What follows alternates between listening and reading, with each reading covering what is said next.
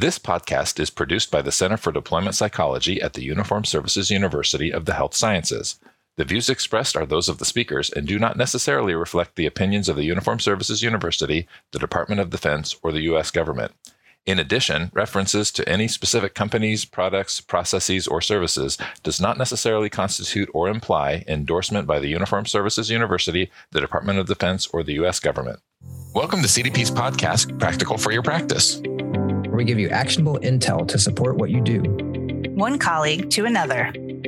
Hello, and welcome to Practical for Your Practice. I'm Andy Santanello, Senior Military Behavioral Health Psychologist at the Center for Deployment Psychology. And today we've got both Jenna and Kevin with us. Hey, guys. Hey, Andy. How are you? Doing well. How are you? Great. Glad to be here.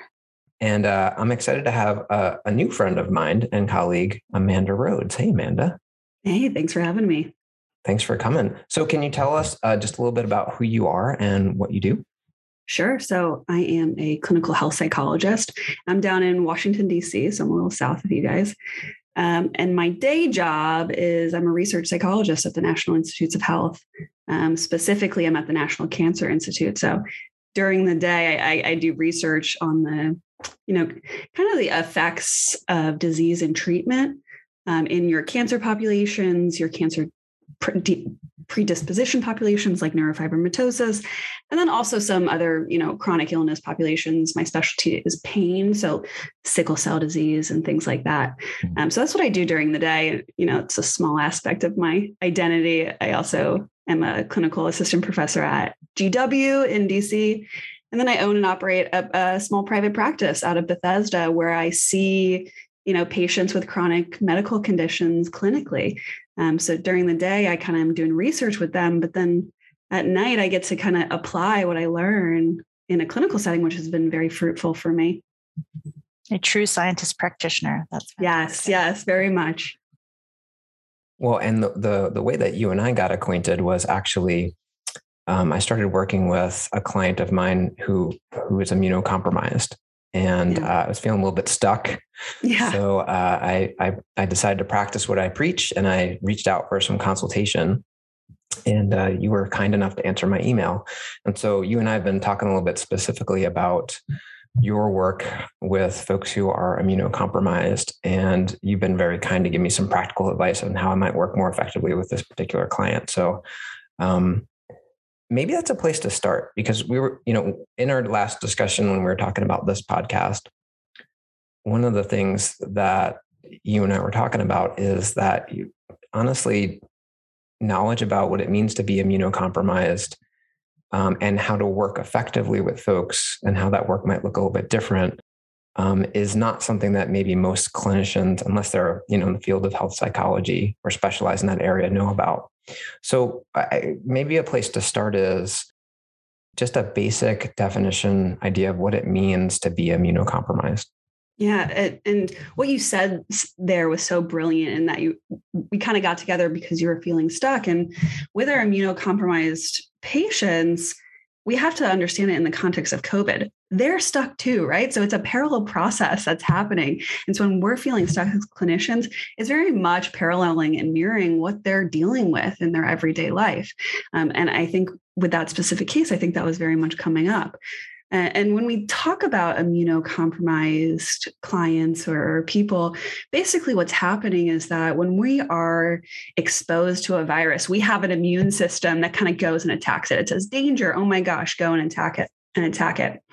With our immunocompromised patients, um, they often have conditions in which their immune system either doesn't recognize that something is in the body that's foreign or they they don't have enough antibodies to actually attack it in, in a good way in, in a meaningful way and so when something like uh, coronavirus comes around, it can be very scary, right? Because they're they're very at risk. Um, so you know, when we talk about immunocompromised patients, a lot of times they're kind of this with chronic pain. And then we add COVID into it, and it gets to be a really serious, scary situation because, um, you know, the immune system itself plays a very significant role in how we experience pain and pain conditions through, you know, kind of the release of cytokines, autokines, um, other inflammatory mediators.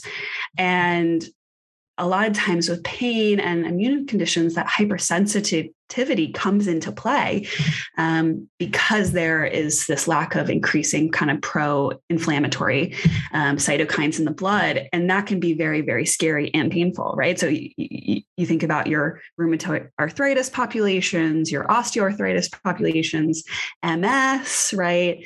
Um, fibromyalgia, uh, diabetic neuropathy. These are all kind of autoimmune immune deficiency conditions that also experience a lot of pain in the context of the last two years have been very scary for these people, um, rightfully so. And so, how do we live fruitfully and meaningfully um, when we're dealing with some serious stuff and some serious dangers at play? It occurs to me that it's it, it, there's there's that distress or that worry about their own health and the fact that there is this really dangerous, deadly virus out there yeah. in the environment that they you know maybe are less equipped to fight off and and on top of that, the complexities of um, just kind of how maybe we as a society in general has responded to that and uh, you know kind of the yes. importance of taking care of each other the importance of protecting each other or not and and i imagine that also kind of makes it makes it more complex or amplifies some of those absolutely. In our traditional strategies embedded within our medical model like treatments actually can also put them more at risk. Like you know your traditional opiates right? Especially morphine and fentanyl they actually put you more at risk for something like coronavirus. Mm. so or steroids right? Like think about how many steroid treatments our patients get. Um, that's been their traditional kind of move forward with their treatments. And all of a sudden their safety nets of treatments are now extra scary because they're right, making them right. higher at risk. So their whole worlds are getting totally shaken up. Um, and I think we're feeling it as clinicians. Yeah. I want to go back a second to just some of the things that you said, kind of in passing, when talking about some of the specific conditions that kind of fall under that umbrella of um, you know, have a, at least an element to being immunocompromised. You mentioned things like rheumatoid arthritis. Yeah. And mm-hmm. even right there, maybe that's not something that most people would think about as being yeah. a condition that's related to a suppressed immune system. You know, things that come to mind easily might be HIV, you know, AIDS, that type of thing. But there's lots of other conditions. Could you say a little bit more about that? What are some of the other maybe you know conditions presenting issues that you may not think are actually suppressing the immune system but but really are more common than we would think. Yeah so you know something like rheumatoid arthritis is is one that you know tends to be a single diagnosis right? Or fibromyalgia um, that's another one. That's a that affects the immune system. Um, diabetic neuropathy affects the immune system. So we have these over, like you said, HIV um, or GATA2 or CDH1 gene mutations. And then we have ones like RA or osteoarthritis, um, which come with a diagnosis of, oh, like this is like something to do with my bones pretty much. And we don't really have enough psychoeducation around, oh my gosh, but it's actually affecting your immune system and your body's ability to fight off viruses and diseases. Um, so those are a couple examples. Yeah. I don't think they're they're things we tend to ask about as clinicians Mm-mm. either, or you know, assess mm. for. Um, not assess for in a medical way, but assess for in a you know, let me really understand all the health factors that might be impacting what's going on for you. You know, there's not on your intake form, it doesn't say, do you have rheumatoid arthritis or, or some of these other conditions? Um, you know, I'm curious, and I, I don't want to get into actionable intel, but you know, how do you how do you help people maybe improve that biopsychosocial assessment with this piece? So, you know, it's it's really tricky as both humans and clinicians to work with these patients because there's actual serious risk, right? And so we are creating a sense of flexibility to context um, that we're hoping that they can do in their day to day life um, because we want to inc- kind of increase their lives, but we also need to be really sensitive to health risks, right? So in any given moment, can they flip flexibly shift context in and assess the risk that they'd be willing to take or have to take? And that's really, really hard, right? So eh, we're kind of carrying this like kind of dichotomized dialectic um, experience of this we want to broaden your life and also we need to be really sensitive to context um, and can we move flexibly and in small increments in any given situation, right? Because the kind of the black and white, I'm going to do this, I'm not going to do this, is not going to serve us well. Um, and what we've seen over the course of the past few years, especially with our immunocompromised patients, is life has gone like this. It's like stay in your house and don't get sick. And we already know, right, that you know people with chronic pain, people with health conditions, they're more, more prone to loneliness and depression and isolation, anyways. That's Which then impacts their experience of pain, right? Yeah, so. absolutely. The cyclical relationship. So they're all prone to this. So now we're saying, hey, stay inside. Oh my gosh, right? So how do we work with that? And we can certainly talk about clinically um, how we work with that. And even the you know the changing recommendations for the general public about how to be safe when it comes to COVID to minimize risk. You know, get vaccinated, get boosted you know, um, social distancing, wear a mask. You know, depending on the numbers, we might get different recommendations. It's okay to take your mask off now. Um, if you've been vaccinated, it's okay to be around people. It's my understanding that that actually those recommendations may really not apply to some folks who are immunocompromised. Even if they have done all those things, they still might be at increased risk. Yes, absolutely. And so, you know one of the ways that we typically live our lives is through rules right? And so when somebody creates a rule for us like well i'll just follow that rule.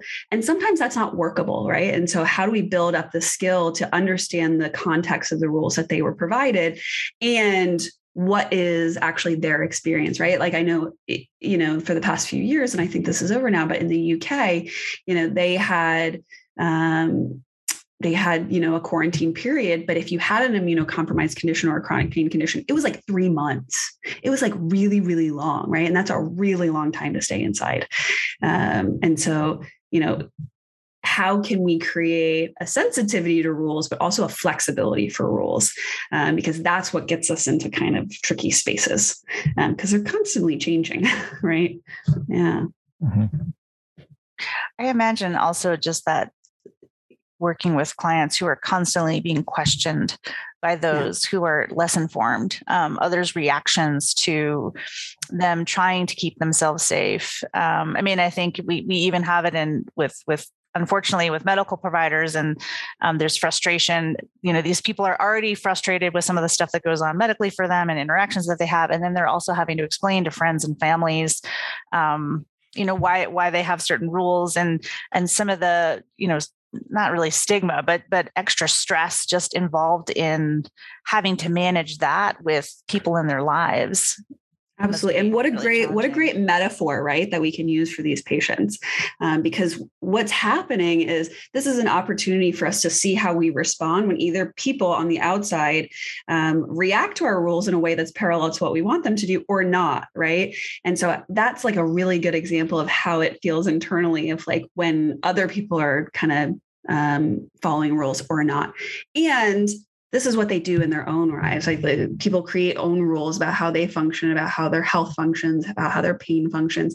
And then when they break them or they stick with them, what happens, right? And so the the aspect of other people's behavior really comes into play and brings up a lot of stuff for us.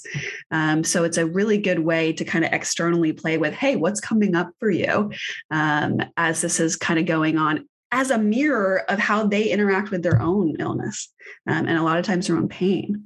Um, yeah, we're it, has been a really interesting trial period for for these individuals um, because we've put them kind of you know in a situation that we haven't dealt with as a public, right? A lot of people are not well versed in what it means to A, have a chronic illness, or B, like have an immunocompromised illness that is directly impacted by something like a global pandemic with a virus, like a SARS virus.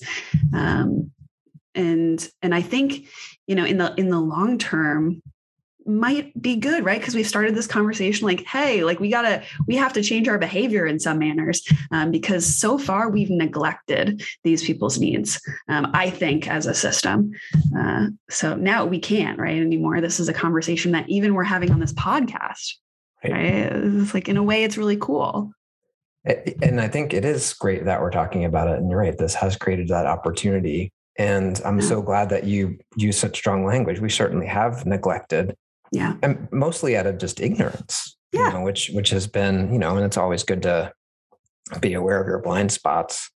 One of one of the things that, you know, I was sort of thinking about as you were talking just a few moments ago, um, when it comes to folks who have lived with, you know, uh, um, immunological conditions, they've had to live their lives all, all along in a, a, different way than may, maybe most people have. And that sense of being different, being sort of set apart from society, you know, I'm thinking that maybe, you know, COVID, as things are opening up for almost everyone else who doesn't have one of these conditions, that may exacerbate that sense of aloneness, separateness, being left behind. Is that something that you've been sort of noticing or seeing in your clients? Absolutely. I mean, we we we do see this in our immunocompromised, chronic illness, cancer, chronic pain patients already, right? The research shows they're more prone to kind of social isolation and, and loneliness. Um, and this has exacerbated it because of the risks of leaving your going outside your door right? And so i certainly see it. And then also we're like we moved everything to telehealth for for instance. Um, another thing that i've seen is that you know a lot of the appointments these people get really multidisciplinary appointments. A lot of them see chiropractors and pts and ots uh, or even just pain management. And a lot of that kind of stopped uh, during this time or went to telehealth as much as possible. And so there's just less interaction. Um, and I, I think that has been an issue for a lot of people. And so, how can we create a sense of connection over telehealth? That that's at least what I've seen. You know, this past year is it certainly can be done. It, it might feel different, and we might have expectations about how that feels. And can we work with those expectations and still get into our lives as much as possible? Right? Um, if it can't be a face to face visit, how does it feel to do FaceTime? right? And can we work with the feelings that come up like the expectation that didn't get met or what it feels like to have the technology fail us. Um, can we have those signals come up and have those thoughts of like oh this totally stinks and this this is my life now and work with that in the service of hey at least i'm getting to talk to somebody that i care deeply about. Um, you know it's a real sense of reevaluating what it means to get connection um, because like again we we've talked about expectations i think for the last 20 minutes because um, in a way um, we can't meet those. So can we re- reevaluate and revise? You know kind of along the lines of maybe some of the opportunities that have come with you know the the pandemic and, and i don't mean to try to make it sound like you know, pandemic's a great thing but it, it occurs to me with with regards to like ocd clients that i've encountered in the past that there's almost like the pandemic has provided an opportunity for other people to step into their shoes, right? Kind of this, yeah. you know, this, this having to wash our hands all the time and keep distance from people and, you know, be aware of potential contaminants. It's almost like, look, you all finally get now what my life is like. And, and I, I almost kind of felt like, as you were describing some of this, right? Some of these challenges that maybe most of the world didn't think about, you know, but now we all have to confront too. I wonder if there's for at least some folks that are immunocompromised, this feeling of like, okay, so you kindly you kind of get it now, like a little bit of what I have to deal with on a day-to-day basis. Kevin, I think you said it beautifully. And, and the word that's coming up for me as you were talking was uncertainty, right? So we're yeah, all living with uncertainty, but you know, a lot of it wasn't in our face with our immunocompromised patients or our chronic pain patients or our cancer patients, chronic illness, they are living with uncertainty in a moment to moment way, eh, always in their face. And in something like a global pandemic, as a society, as a, as a, as a, as a human race, we have been smacked in the face with uncertainty. Mm-hmm. And, and so we are now all living and trying as best we can to navigate uncertainty. And I got to say, it's not going away, right? Just because this pandemic seems to be going away, and I don't know if viewers can uh, will be able to see my quote, seems to be going away. Life is uncertain, right? Life provides us so much, so much uncertainty. So for a second, we're stepping into the shoes, really, of these patients in a way that maybe we can find some common humanity. Of wow, life is really, really scary. That's what it is. Life is scary, and really have that empathy for that yeah. experience. Yeah and along those lines that calculation of risk you know having having to make a choice between being around people you care about and potentially contracting Yep. you know, a disease that could kill you and that you could spread to other people and harm or kill them. You know, that that's the kind of decision making that I think, unfortunately, a lot of immunocompromised folks are used to doing. And now it's even more exacerbated, you know. Yeah. And for I think a lot of folks, especially the, the folks that I've been working with, it, it, that that decision gets harder and harder to make because the more you decide to choose health and safety and keeping yourself uh, safe from risk of getting COVID, that entails the more you're choosing not to maybe do things that are going to be good for you psychologically. That's a really, really hard um, balance to find. And so this is a tough question. I, I, don't expect that you will have like the answer for it, but how how might we help folks who are you know like making those impossible decisions almost on a daily mm-hmm. basis?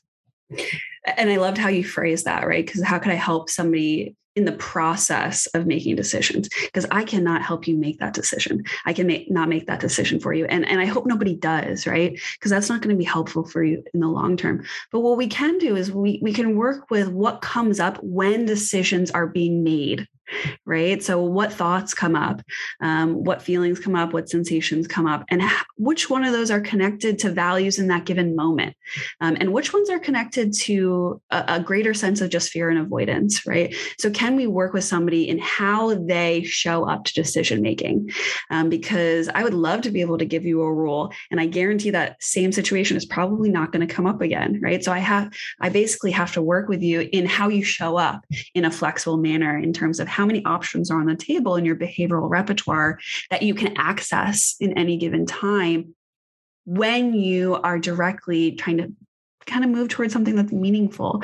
Um, and yet having all of the context on the table, right? Because we we tend to narrow in, and I, I know you probably see it a lot with the population you guys work with, but like danger shows up really, really, really fast and hard and, and big and, and flashing lights.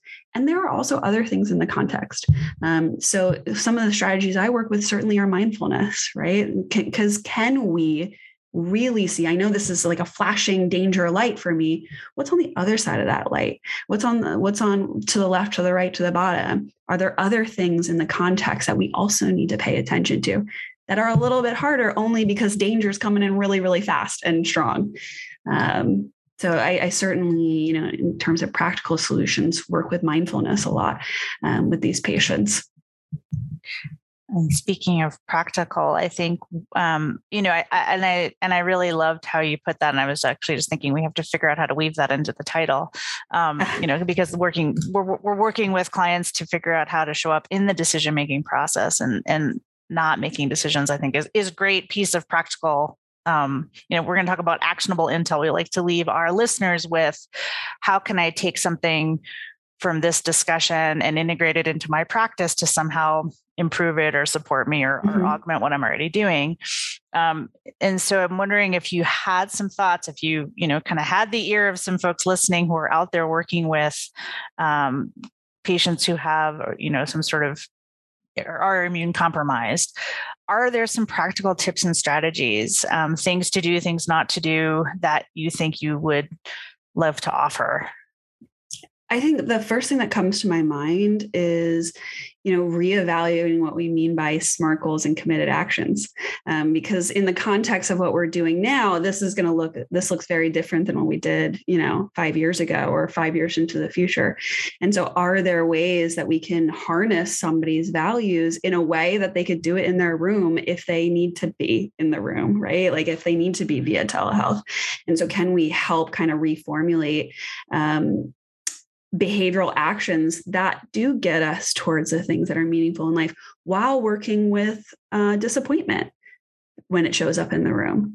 Um, and, and can we have experiences like that and still engage in behavioral actions that get us towards the things that we care about. Um, it, it, can certainly be done if we have a really good workability with sadness, disappointments, fear, scared, um, things like that.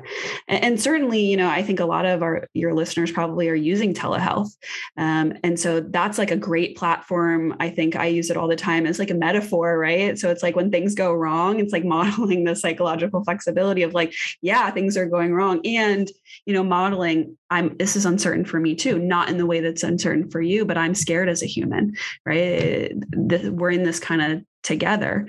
Um, eh, you know, bringing in, I think the last thing I'm thinking about is bringing in metaphors that are going to really relate to their lives, right? Like, can we use wearing a mask as a metaphor for what they do to, to hide their identity in terms of their illness? illness you know you know using metaphors that are going to really relate to their lives are really, really important. Um, can we use metaphors of technology? Can we use metaphors when things go wrong? Can we use metaphors of staying inside the room? You know, these are things that we have that we can grasp that certainly will work when we're doing something like telehealth. I'm going to add one more little piece of actionable intel. Yeah, I, I love that. Um, make friends with people like Amanda Rhodes. You know, so if you are, yes. yeah, I mean, seriously, if we talk about consultation a lot on this podcast, but I think definitely there's um, so many really talented and knowledgeable people out there, especially in this in this field. Um, and so, cold calling, cold emailing somebody, and chatting with them, especially if this is not an area of practice that you're familiar with. And you know, telehealth works um, and video conferencing works for us too. You know, it's great to be able to, in some ways, maybe more than ever, be able to have a video conference with somebody um, who's across the country, even and do some mm-hmm. consultation. So yeah, yeah, reach out. Don't don't feel like you got to do this by yourself. I think that's so similar to what, even what we do in some of our prolonged exposure consultation is when, when we need to be creative, it's really helpful to do that together. You know, if, if mm-hmm. there's something we need to think around and come up with different solutions and, um, you know, behavioral repertoires, if, if somebody's stuck at home, it, it seems like being able to do that with another person, like Andy, you were so smart to do with Amanda, makes a ton of sense because we we think we're being as creative as we can but when you get a few brains together it really does help to identify lots of those different options. And just and you know showing up together to this right? It's like i don't have all the answers. Andy doesn't have all the answers. But sometimes like when we when we meet it's like we're just we're sitting in the uncertainty together and let's see where that process takes us. Um, and there's beauty and, and flexibility and growth in that process. And i guarantee there are other clinicians who are stuck right? And so what what's the beauty that happens when we're stuck side by side? And that can be over telehealth certainly. Keeping out inside of, the uncertainty. Yeah yes exactly. As i say catching back on that theme of of connection again you know kind of reaching out for the important connection. Yeah. Well, thank you so much, Amanda, for being willing to come on our podcast. Um, I think this is so um, such an important topic and one that, you know, I'm ashamed to say recent until very recently, I don't think I was aware of. Um, and thank you so much for the work you're doing at NIH and with your clients. Of course. Thank you so much for having me. I'll, I'll be back anytime you need. Oh, you heard her We're say it, guys. You that, I'll, I'll be here. Tune in next week. you got it. You got it. Whatever you need. All right, everybody. Thanks for joining us for Practical for Your Practice, and we'll see you next time. Thank Bye, everyone. Bye, everyone. Thanks for listening to Practical for Your Practice. Please feel free to subscribe, rate, and join in on the conversation in the comments. Until next time.